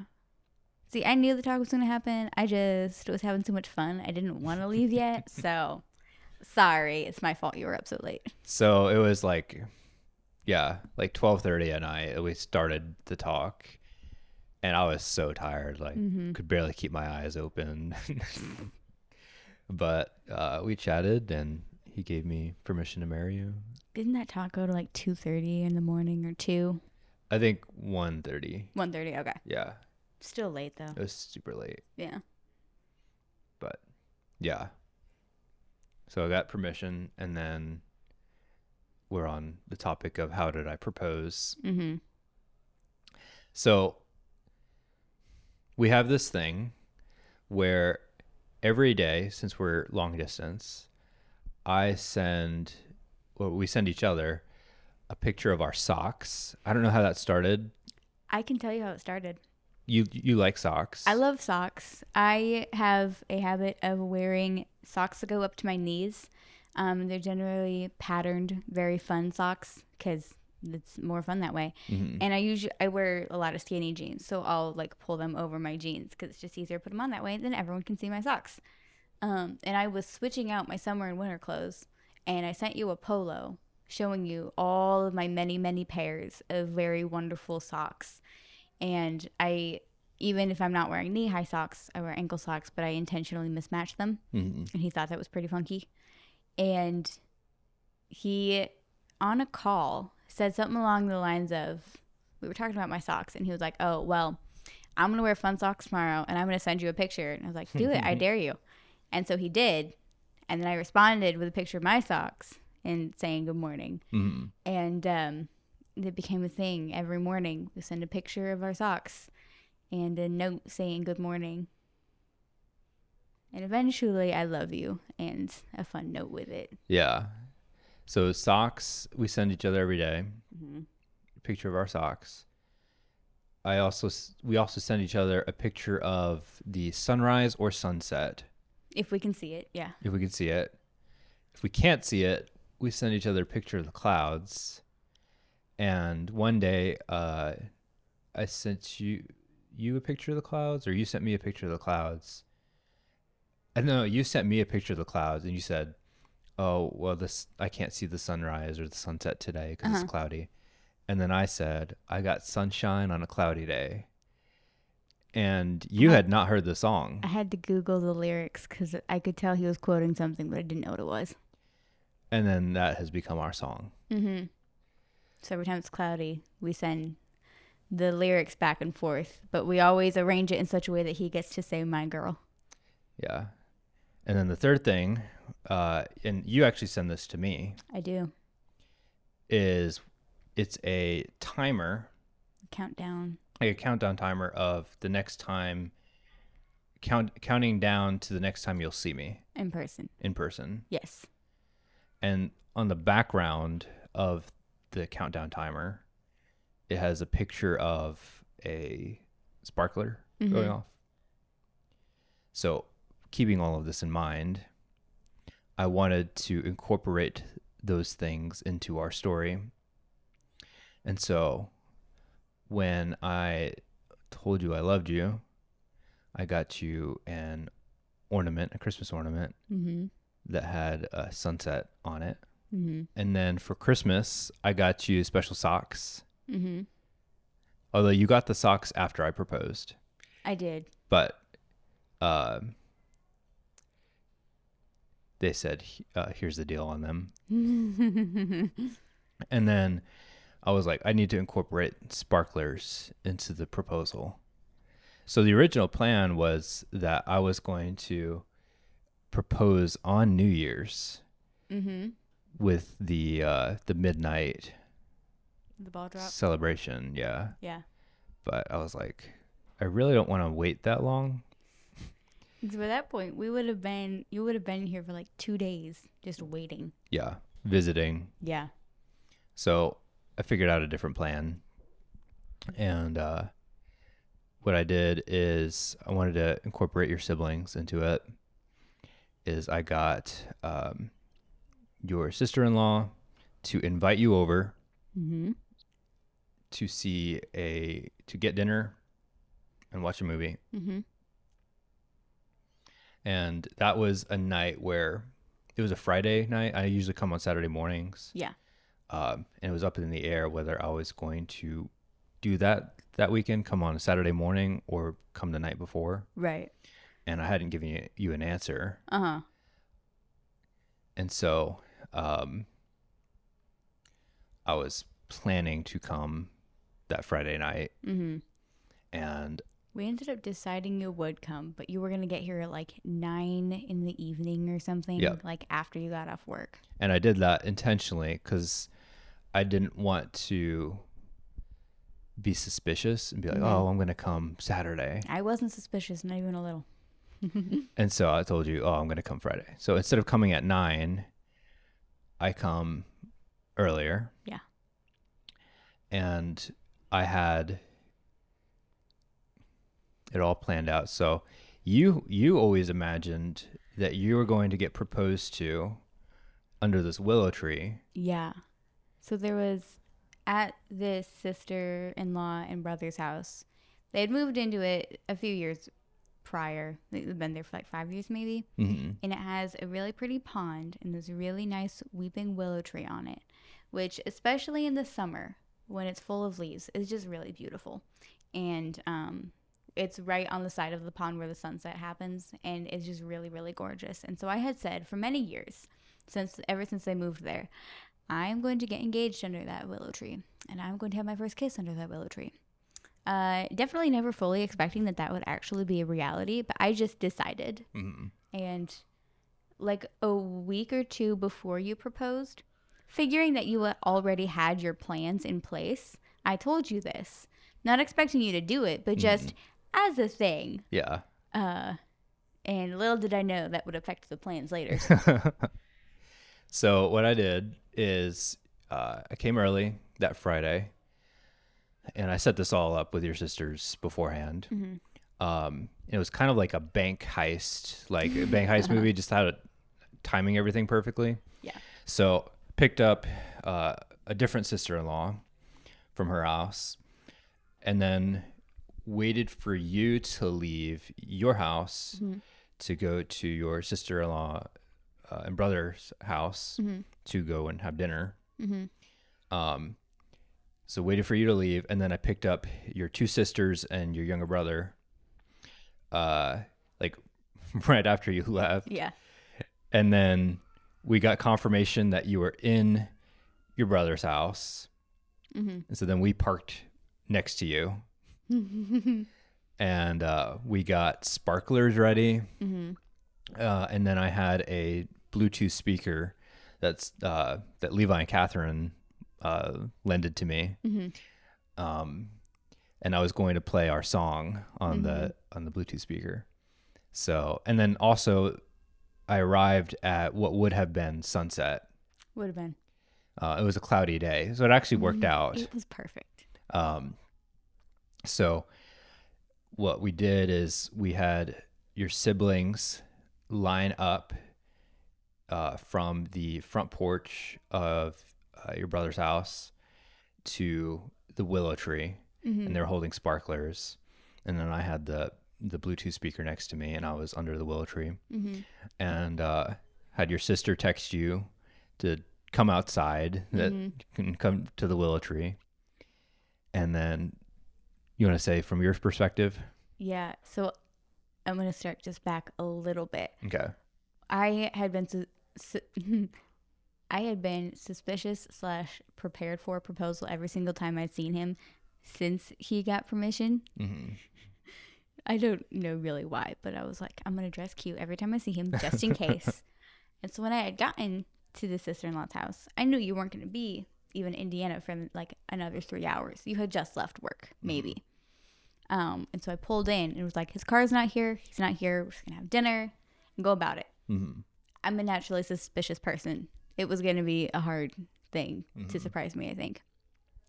And I went inside. We'd sat down and been talking for maybe five minutes before I got a text from my sister, who I had left at home at her desk doing something very important. She was very busy hmm doing whatever she was doing. And she says, Come outside and meet me by the willow tree. I was like, What in the world are you talking about? You're at home doing like what what are you doing here? You're not here. I had to read it twice and I was like, The willow tree. Uh-uh. Uh-uh. No, you're lying. So I walk outside being recorded by my sister-in-law saying, uh-uh, you're lying. If this is a lie, this is not funny. Uh huh. And I got my shoes on and I went outside and I saw all my siblings desperately trying to light sparklers. It just didn't go off. They they didn't. It was raining. And you're on the complete opposite side of the pond standing under the willow tree. And uh I got about a quarter of the way around the pond to the, the song started playing. And that's when I started crying. Mm. And I walk up to you and in in many words you told me how wonderful I am and that you want to marry me. And you asked you got down on one knee and asked me if I would marry you. And I said yes. And then Then both of our hands were with- shaking as I. very shaky hands, you put the ring on my finger. and then we had a very long first kiss. and then we hugged. and then we hugged. And it was perfect. And then we did not watch a movie that evening. We did not, no. We were enjoying being engaged. It was pretty crazy. It's still pretty crazy. Best day ever. Best day ever. So, how did we spend the time between engagement and marriage? Well, we have been engaged for about a week now. So we have been wedding planning and we have we we know who's going to be the pastor marrying us. So Yep. we're making arrangements for marriage counseling, but we haven't started that yet. hmm Uh, but we're not married yet, so technically we're not done with that Mhm. period of our lives. Yeah. So, we're wedding planning. Mm-hmm. Um, going to start looking for a house this month. Mm-hmm. Um, and it's nice that we're engaged because we can kind of do that together. Yeah. Um, With more certainty. and uh, yeah, that's how we're spending the next three months. Be crazy three months. I'll be leaving my job here soon. hmm Which, To focus on wedding planning. Yeah. Because you're going to be moving to me right. three hours away. I'll be moving to Ohio about three and a half hours away. Can you, uh, or would you feel comfortable talking a little bit about um, what it's going to be like leaving your family or moving away? Well, I don't fully know what it will be like, but I'm very close with my entire family. Um, I have never lived in a house with fewer than like five other people. Mm-hmm. So moving out to live with just one person will be uh, a, a, an incredible change, to say the least. Um, and to be far away from all the people that I have seen so regularly for so long will definitely be a lot. Um, I'm excited though. I'm excited to be starting my new life. Uh, but I think it will, there will be aspects of it that I think will be really, really difficult. especially getting used to not seeing all these people like every single day. Mm-hmm. Because I see my entire family at least twice a week, and then I still live with half my family. Mm-hmm. So adjusting to that, I think will be probably difficult. Um, I'm not the type of person who goes seeking out change. And so to move and to change my entire life in this way will be a lot to get used to. Mm-hmm. But uh, I'm, I've already made friends with people at, at your church Mm-hmm. um, and even people who have done exactly what I'm about to do. So I know I will have support there, and I will still have support from my family. And we'll be back here about once a month for the first two years for my Mhm. braces anyway. So it'll be a lot. Uh, there will be a lot of emotions going into that. I'm sure I will be very sad on at different times, but it's something that I am more than willing and ready to do. And yeah, Yeah, and then kind of like it's a long distance, but what's nice is we're kind of, or at least I'm kind of used to the three hour drive now, and fortunately, it's not. It's not like because my family's in Oklahoma. Right. It's not quite that drive, and so yeah, it'll be a distance, but an easy weekend trip. yeah, definitely. Mm-hmm. How involved were uh, different parties in our relationship? So whether it be parents and friends and mentors and stuff like that. Um, my my mentors are my parents, um, and my parents have been very, very involved, and all my siblings have been very, very involved. At this rate, we've gone out to dinner with all of my siblings. Yeah. Um, and my parents have been very involved just with kind of setting ground rules. These are, you know, while you're dating, the things that are okay to do and things that are are not, and um, helping us set boundaries. Mm-hmm. Um, not having unsupervised alone time for accountability. Mm-hmm. Um, and very involved and helpful and supportive in everything Mm-hmm. um, and friends as well, but not in the same way. Mm-hmm. Um, you're getting to know my friends, but we don't look to our, at least not my friends, as much for accountability. Mm-hmm. What's nice is um, with the long distance, whenever you visit and you stay a weekend um, out in Ohio, you know, you can't stay with me, obviously. So you're going to stay with families from the church. Right. um, and just having all of those people that you've stayed with or the, the families that we interact with just give input Mm-hmm. into our relationship is helpful Mm-hmm.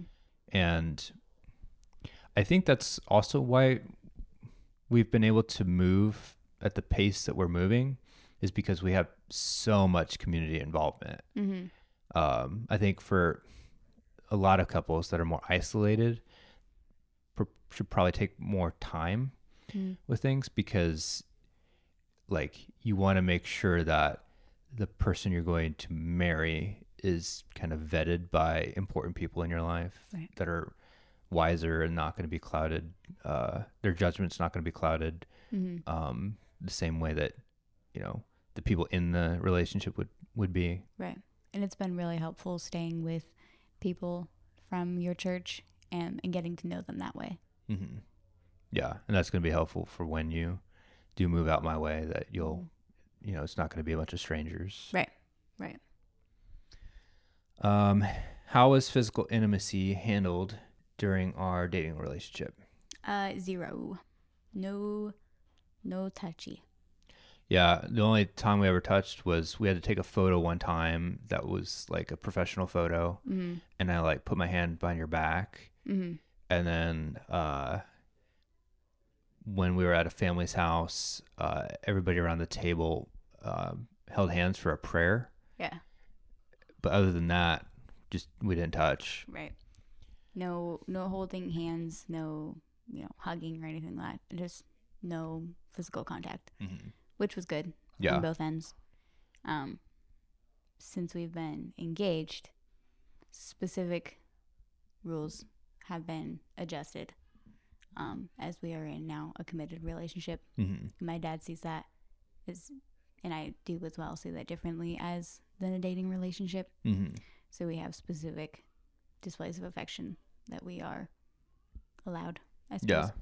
So it would be, you know, very light, Very light, non-sexual. non-sexual PDA, Yeah. and not to the extent that anybody in the room would be uncomfortable. One thing that I really appreciate is having the boundaries set by your parents mm-hmm. because I'd say the majority of couples that have been on this podcast set their own boundaries. And what I've heard from the people that I've interviewed is a lot of times those boundaries ebb and flow depending on a person's uh, comfortability or what's temptation or not. Mm-hmm. And I think when you're in the relationship, it could be so easy to just change the rules. Mm-hmm. Um, but it's nice that we've got like a standard set by your parents Mm-hmm. that keeps us in check. Yeah. And I I know not everybody is going to have that luxury Mm-hmm. but maybe for the parents that are watching, um, that could be something that they could uh, give as a gift to their kids, like Mm-hmm. setting, being, you know, uh, just there and, and giving boundaries, so that way, you know, your children uh, kind of have direction Mhm. with such a confusing thing Right. You know, because dating is not historical. Right.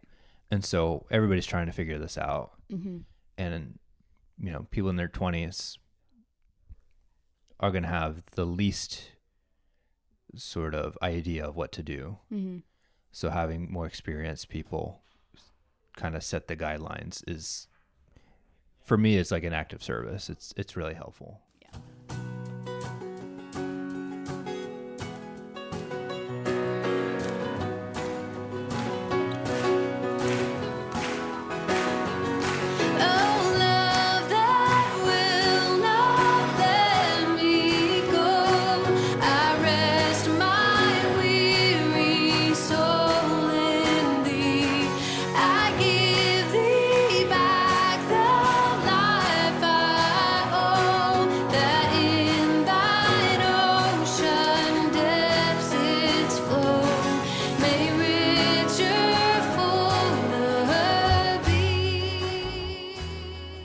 So, what have you seen of the modern dating environment for Christian singles?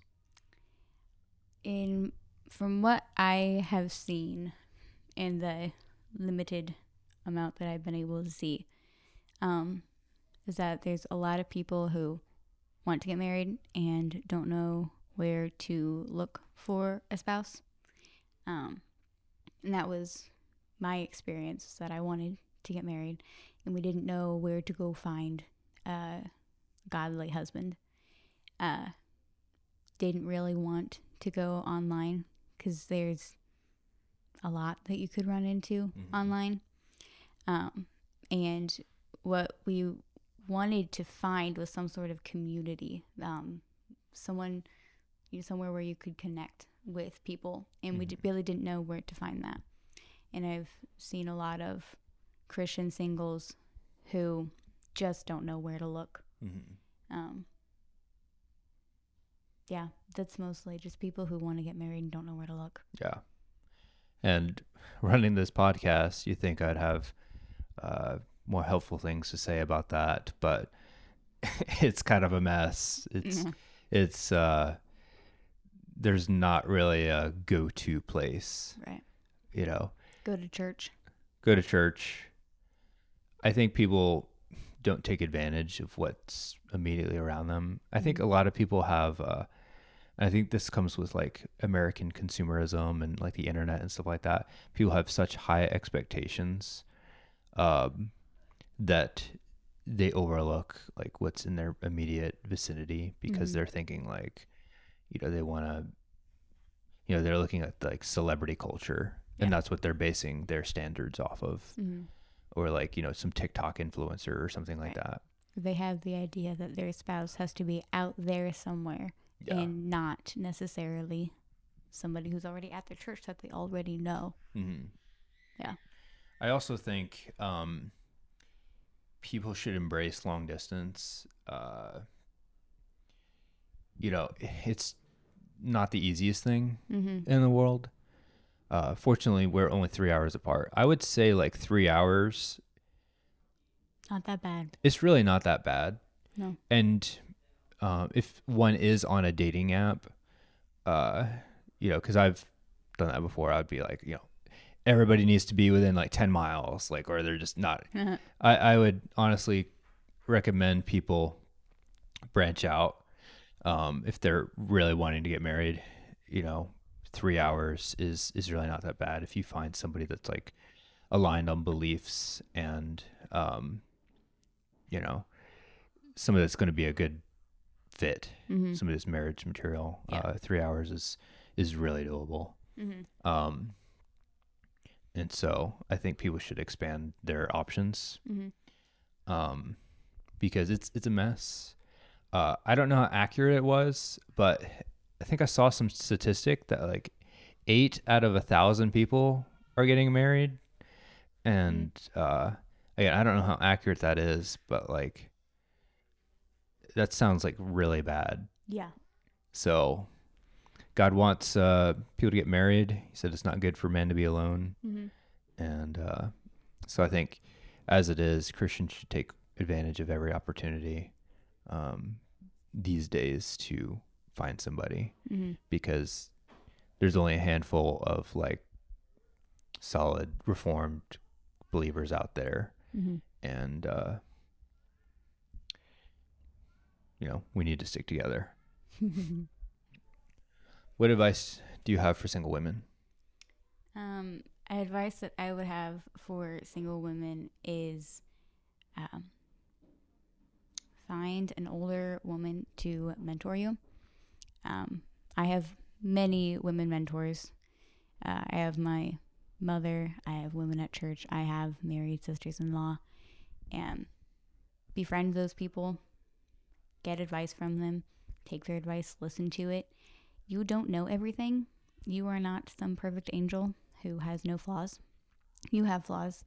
Um, recognize them and work hard to um, fix them as much as you can. Prepare for being a wife as much as you can. Spend a lot of time in God's Word. Um, go through the Bible and look for what it says a wife should be and try to make yourself that. Um, read Proverbs 31 about what the Proverbs 31 woman is. I guarantee you do not fit every single one of the criteria. Work to mold yourself into being that. Be the woman that the kind of person you want to marry would be looking for. Um, and and work hard to to be a godly wife. Prepare yourself now for the life that you want to have later. And don't just ignore the guy because you didn't feel tingles up and down your body when you looked at him. It's not what you're looking for. And I'll answer uh, advice for single men. So, the most common advice that I've heard um, from the people that I've interviewed Mhm. is that men should like find a mission, find something that they could dedicate themselves to and work on it. And I think in your eyes, you thought that was attractive in me, that I was a hard worker. Absolutely. Um, and so I don't want to just give the same advice as everybody else. Um, but if I could add anything to that conversation, it is um, one does not need to be an alpha uh, giga, giga chad, as they say. You know, you don't have to be, um, you know, like Dwayne the Rock Johnson or you know whatever uh, role models guys have. I guess in our circles, like one doesn't need to be, you know, Jeff Durbin level. Like, you know, a lot of these guys, you know, they want to be the best debaters. They want to be the most knowledgeable in like theology. They want to be strong and buffed. Like they want to be all these things.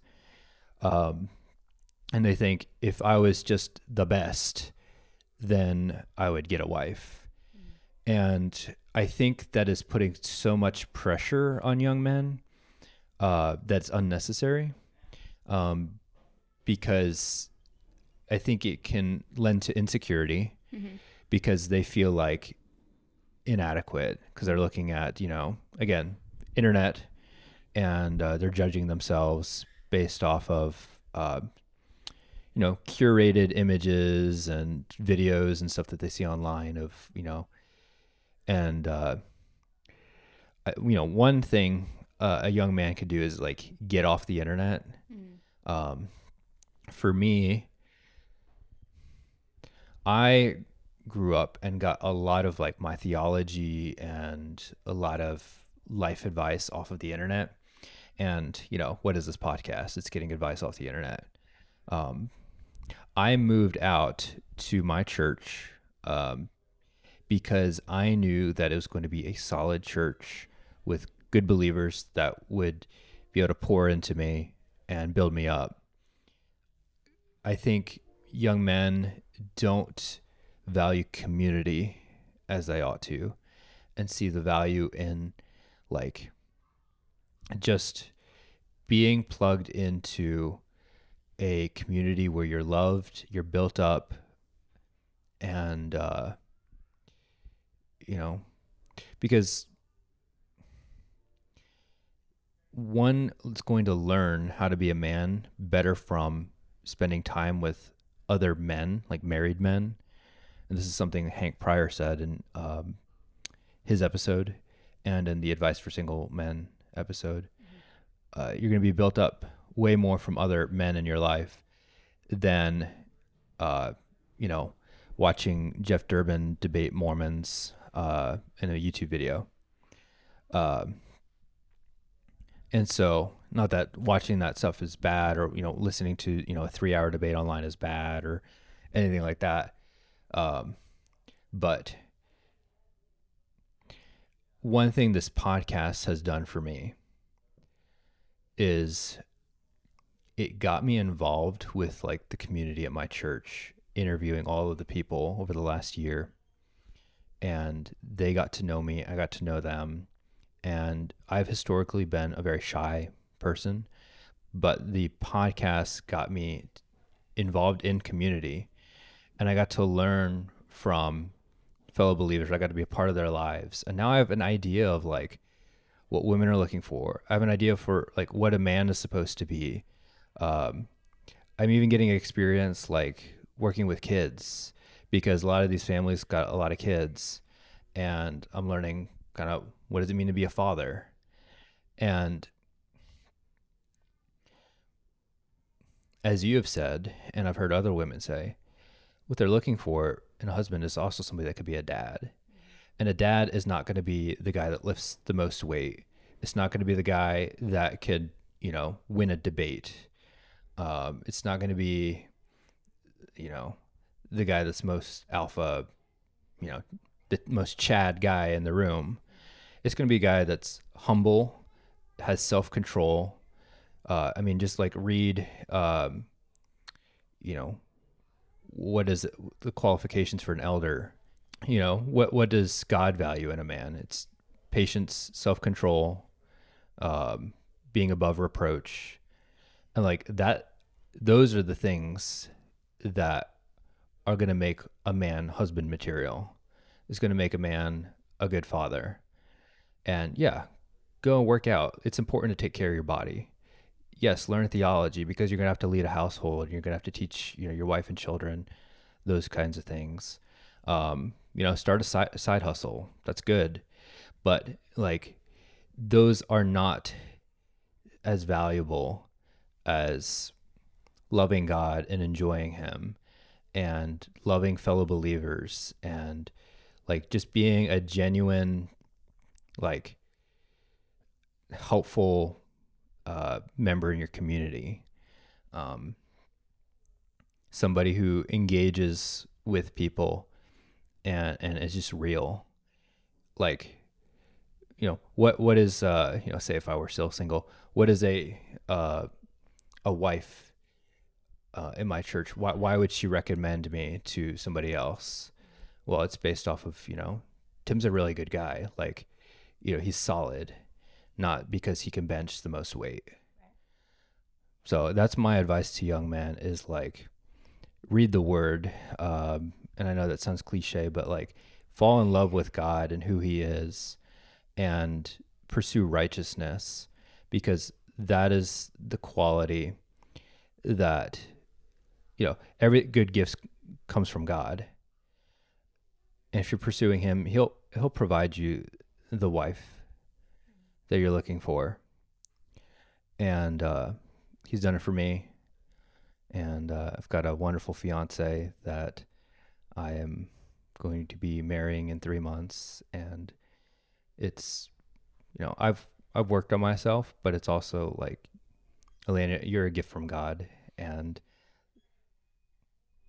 I couldn't have, you know, created you on my own. Like, God bless me. And I'd say for any young man who's looking for a wife is just trust God, He will provide, and He gives amazing gifts.